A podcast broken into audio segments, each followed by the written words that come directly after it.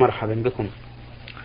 على بركة الله نبدأ هذه الحلقة برسالة وصلت من مستمع للبرنامج المستمع مصري يقول فضيلة الشيخ عندما أكون في المسجد وأنا أقرأ القرآن ويدخل البعض من المصلين ويلقي ويلقون السلام فهل أرد عليهم السلام أم أستمر في القراءة؟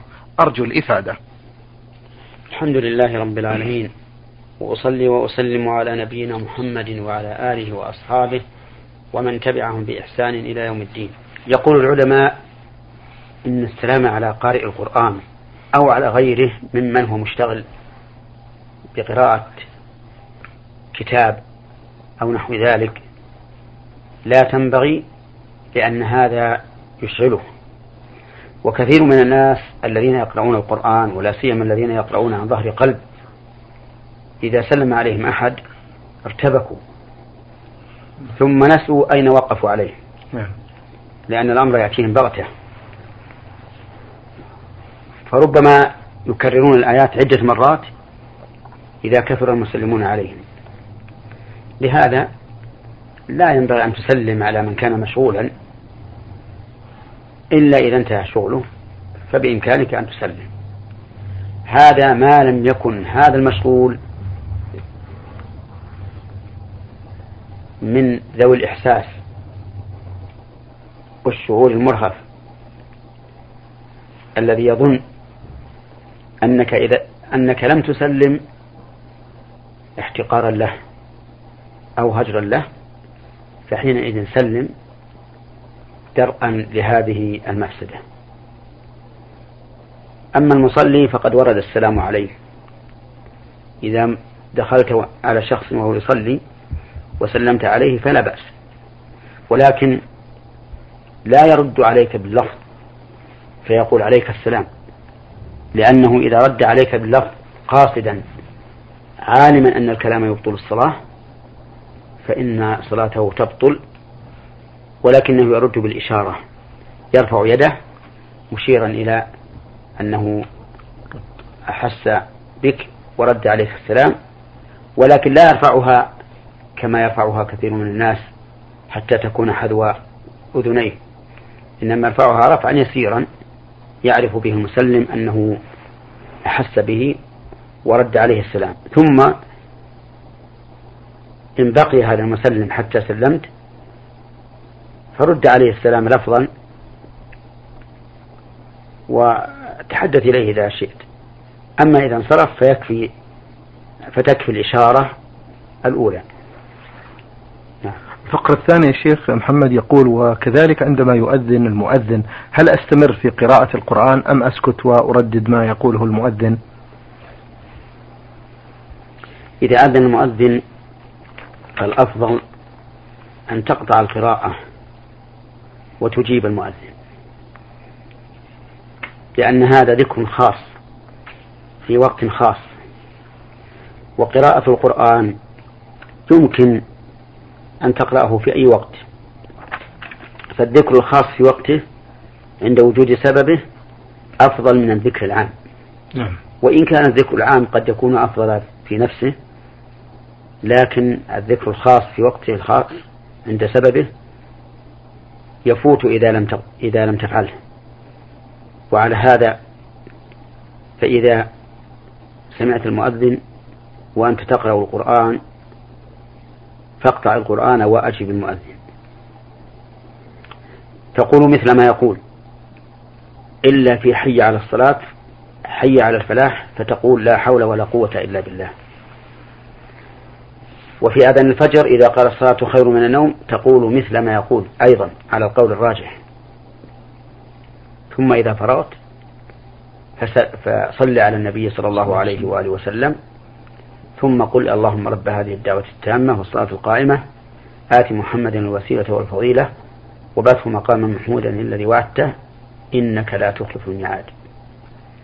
وأما قول رضيت بالله ربا وبمحمد رسولا وبالإسلام دينا فتكون عند الانتهاء من الشهادتين يعني في أثناء الأذان في أثناء الأذان.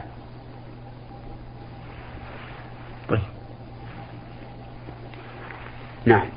بارك الله فيكم. المستمع أخوكم في الله عبد الله محمد شيخ إبراهيم يقول فضيلة الشيخ السؤال الأول أين ميقات أهل أثيوبيا والصومال؟ وما حكم من أتى منهما للعمرة ولغيرها بدون إحرام ثم أحرم بعد أيام وذهب إلى مكة مباشرة؟ ماذا يجب عليه أن يفعل مأجورين؟ ميقات اثيوبيا والصومال. إذا جاءوا من جنوب جدة أن يحاذوا يلملم التي وقتها النبي صلى الله عليه وآله وسلم لأهل اليمن. وإن جاءوا من شمال جدة نعم. فميقاتهم الجحفة التي وقتها النبي صلى الله عليه وسلم لأهل الشام وجعل الناس بدلا منها رابغ. أما إذا جاءوا من بين ذلك قصدا إلى جدة فإن ميقاتهم جدة لأنهم يصلون إلى جدة قبل محاذاة الميقاتين المذكورين فيحرمون من جدة. هذا إذا جاءوا للعمرة أو للحج. أما من جاء للعمل وقد أدى فريضة العمرة والحج فله أن أن لا يحرم أصلا لأن الحج والعمرة لا يجبان إلا مرة في العمر. فإذا أسقطهما الإنسان لم يجب عليه مرة أخرى اللهم إلا أن إلا بنذر.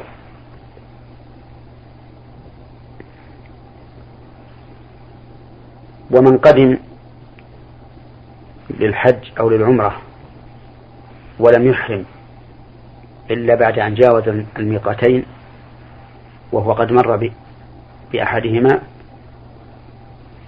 فإن أهل العلم يقولون إن إحرامه صحيح ولكن عليه دم يذبح في مكة ويوزع على الفقراء لأنه ترك واجبا من واجبات الإحرام وهو كونه من الميقات. فمن حصل له مثل ذلك فعليه ذبح الدم في مكة يوزع الفقراء إن كان غنيا وإن كان فقيرا فليس عليه شيء. لقول الله تعالى فاتقوا الله ما استطعتم. نعم. بارك الله فيكم.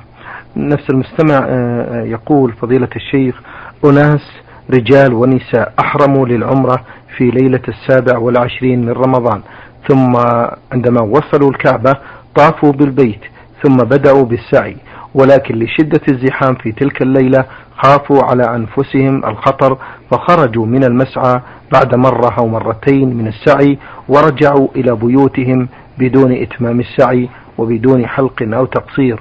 طبعا العمرة ليست تامة ولكن هل عليهم شيء؟ وماذا ينبغي لهم أن يفعلوا؟ وجزاكم الله خيرا.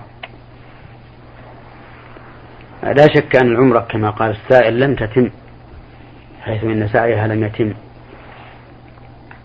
والواجب عليهم أن يعودوا محرمين إلى مكة ويكملوا السعي.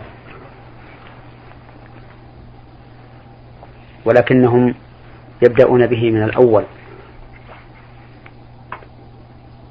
فيسعون سبعة أشواط.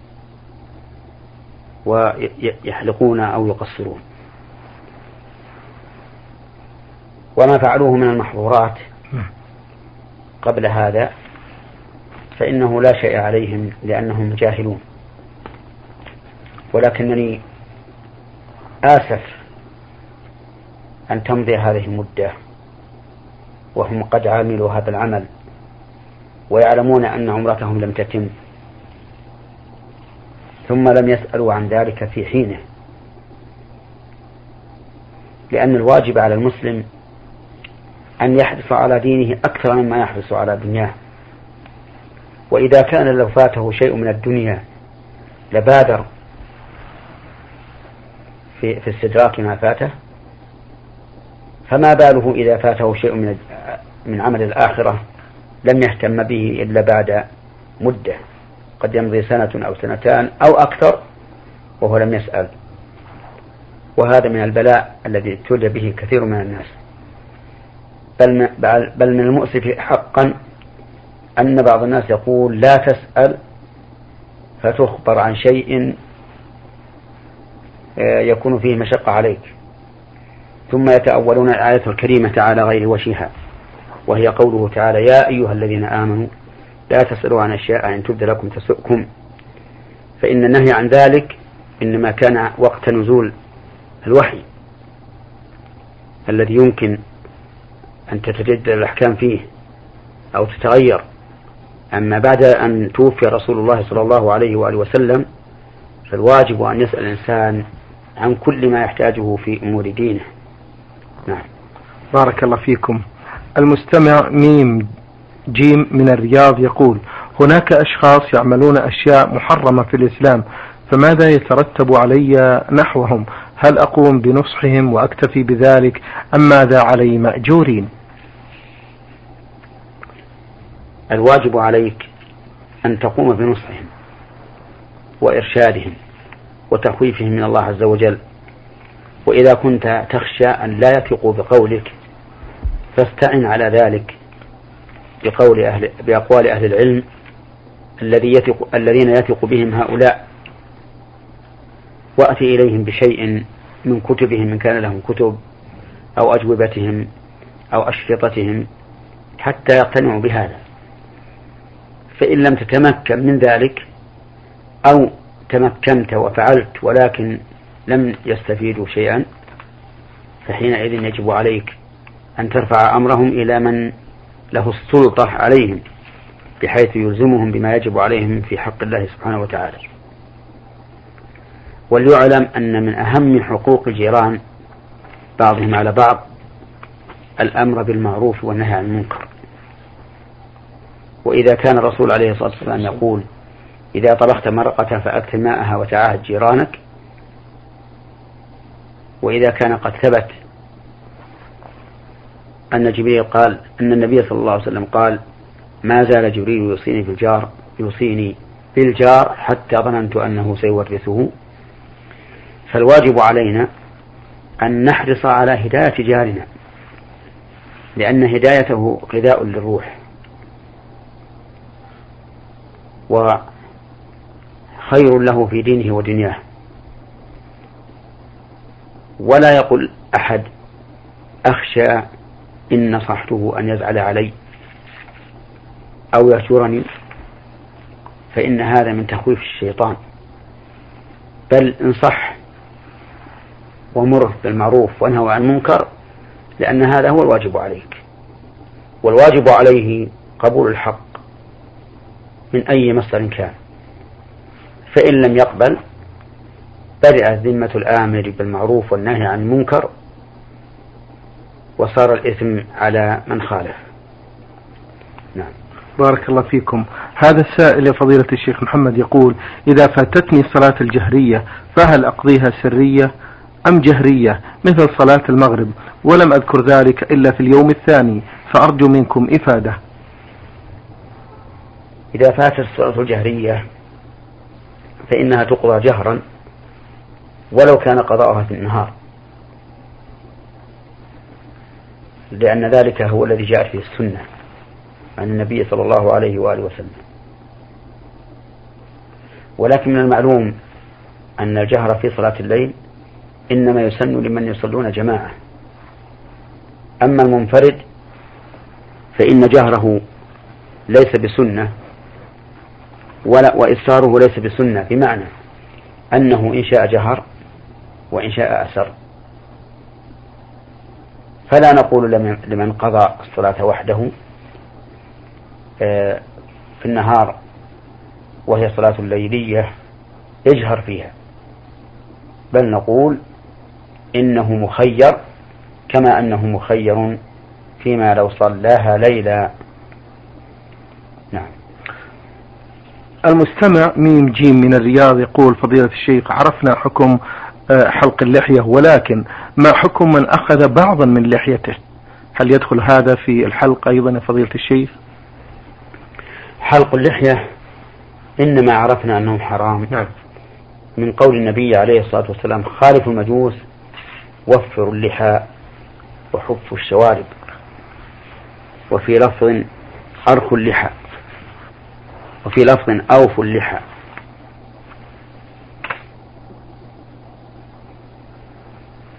والقص منها مخالفة لهذا الأمر. لأن من قصها فإنه لم يرخها ولم يوفها ولم يوفرها. ولكنه لا شك أن القص أخف من الحلق.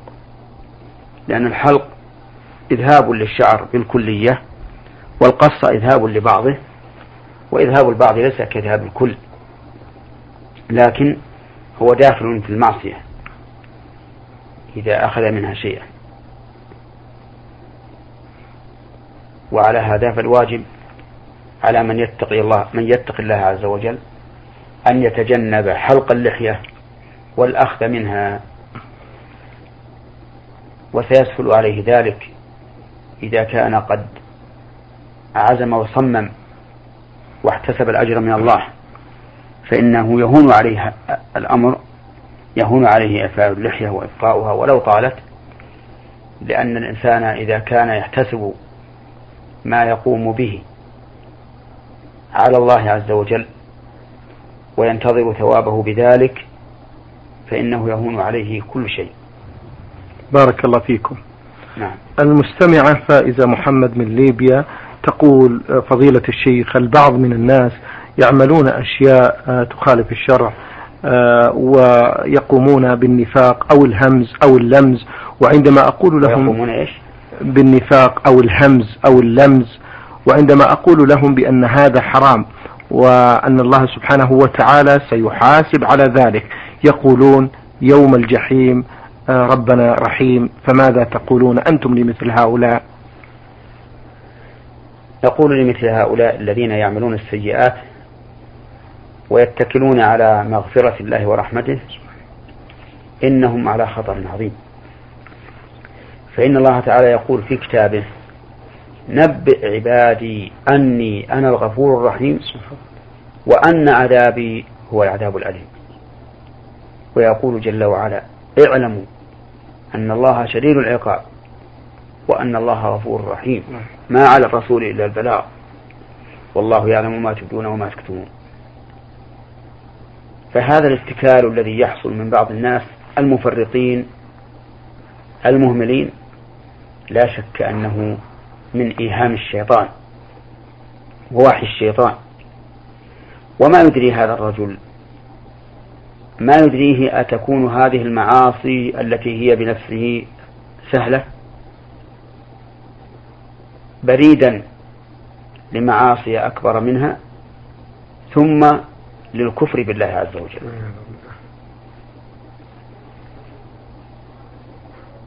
ولهذا قال أنس بن مالك رضي الله عنه كنتم تعملون أعمالا هي في أعينكم أدق من الشعر وإنها يعني عند الصحابة لمن الموبقات وقال أهل العلم الإصرار على الصغيرة كبيرة.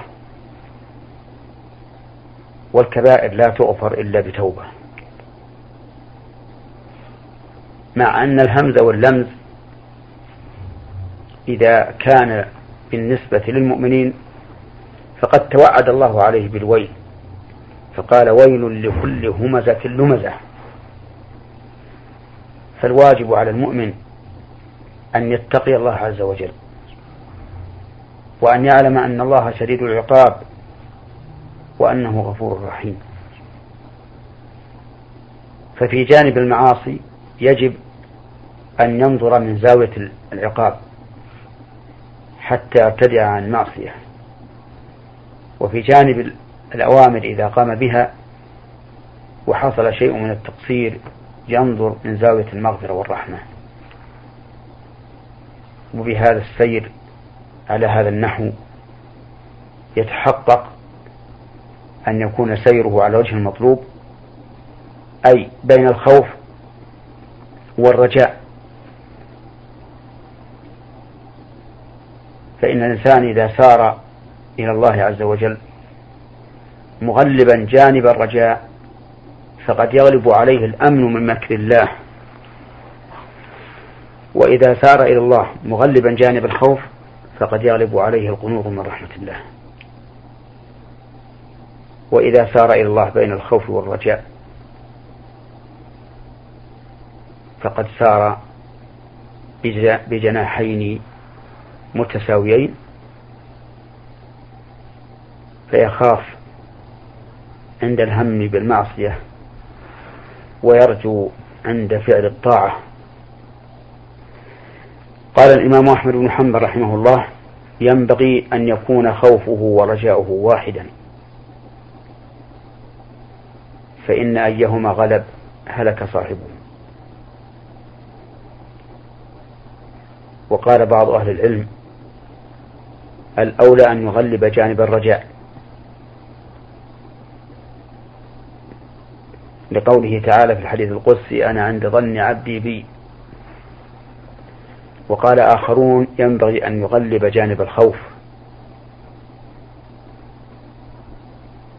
حتى يعصمه ذلك من من فعل الذنوب. وقال بعض العلماء يغلب في حال المرض جانب الرجاء حتى يلقى الله عز وجل وهو يحسن الظن به. وفي غالب وفي حال الصحة يغلب جانب الخوف حتى يحمله ذلك على ترك المحرمات وفعل الواجبات. وقال آخرون يغلب عند فعل الطاعة جانب الرجاء وأن الله تعالى يقبلها منه كما يسر له فعلها كما يسر له فعلها. وعند الهم بالمعصية يغلب جانب الخوف حتى يردعه خوفه عن فعل هذه المعصية. وهذا الأخير هو أقرب الأقوال. أن يكون الإنسان عند فعل الطاعة مغلبا لجانب الرجاء وأن الذي يسرها له سيمن عليه بقبولها. وعند الهم بالمعصية يغلب جانب الخوف ليمنعه ذلك عن فعل هذه المعصية. والإنسان في الحقيقة له أحوال. أحيانا يجد نفسه منشرحا مقبلا على الله مغلبا جانب الرجاء. وأحيانا بالعكس يكون خاملا ساكنا. فيغلب جانب الخوف. والإنسان كما يقول بعض الناس طبيب نفسه. المهم أن لا يصل إلى درجة يقنط من رحمة الله ولا إلى درجة يأمن فيها مكر الله. بارك الله فيكم فضيلة الشيخ محمد. هذه المستمعة نون ميم صاد من القصيم. تقول فضيلة الشيخ هل تسقط الولاية من الوالد إلى الإبن؟ إذا كان الوالد لم يحرص باختيار الزوج الصالح لبنته بحيث أنه عندما يأتي خاطب لا يهتم في ذلك ولا يسأل عنه أو أنه يشوه صورة بنته عند الخاطب لكي يصده عن الزواج. أفيدوني في ذلك. جزاكم الله خيرا. أقول إن الولي على المرأة من أب أو أخ أو عم مسؤول عن ولايته أمام الله عز وجل. يجب عليه أداء الأمانة. فإذا تقدم إلى موليته شخص ذو خلق ودين ورضيت المرأة بذلك فإن عليه أن يزوجه ولا يحل له أن يتأخر لأن ذلك خلاف الأمانة بل هو خيانة. قال الله عز وجل يا أيها الذين آمنوا لا تخونوا الله والرسول وتخونوا أماناتكم وأنتم تعلمون واعلموا أنما أموالكم وأولادكم فتنة وأن الله عنده أجر عظيم. فالواجب على المرء الذي والله الله على امرأة إذا تقدم لها خاطب كفء في دينه وخلقه أن يزوجها. إذا رضيت وليعلم أن المرأة تحس بما يحس به هو من الشهوة. فما أدري لو أن أحدا منعه من أن يتزوج وهو شاب ذو شهوة. ما أدري هل يرى أنه ظالم له؟ أم غير ظالم؟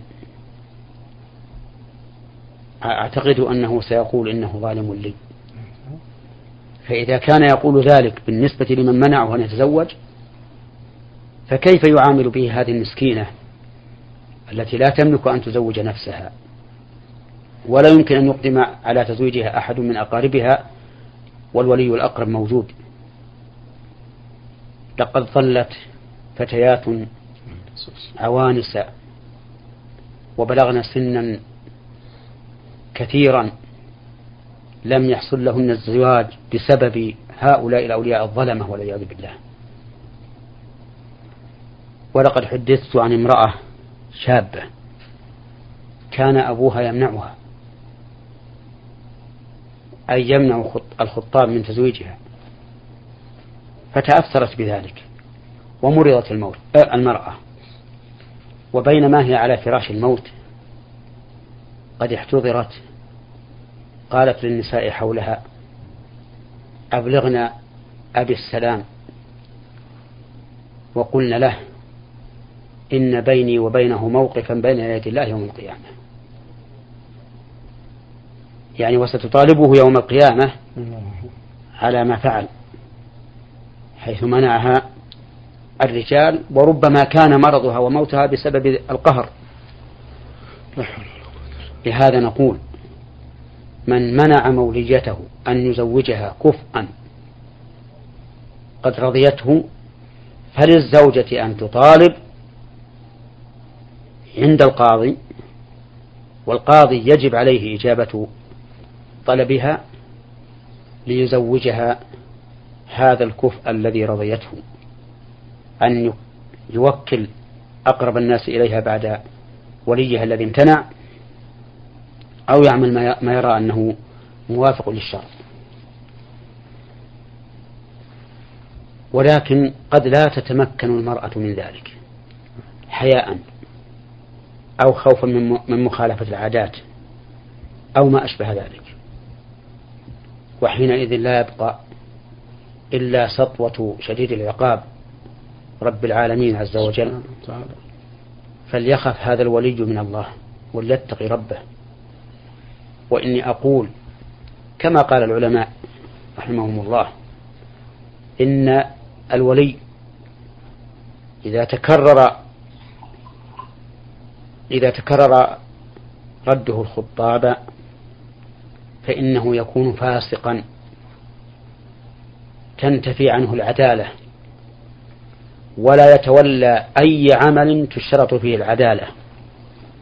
تنتقل الولاة منه إلى من كان بعده من الأولياء. نعم. شكر الله لكم.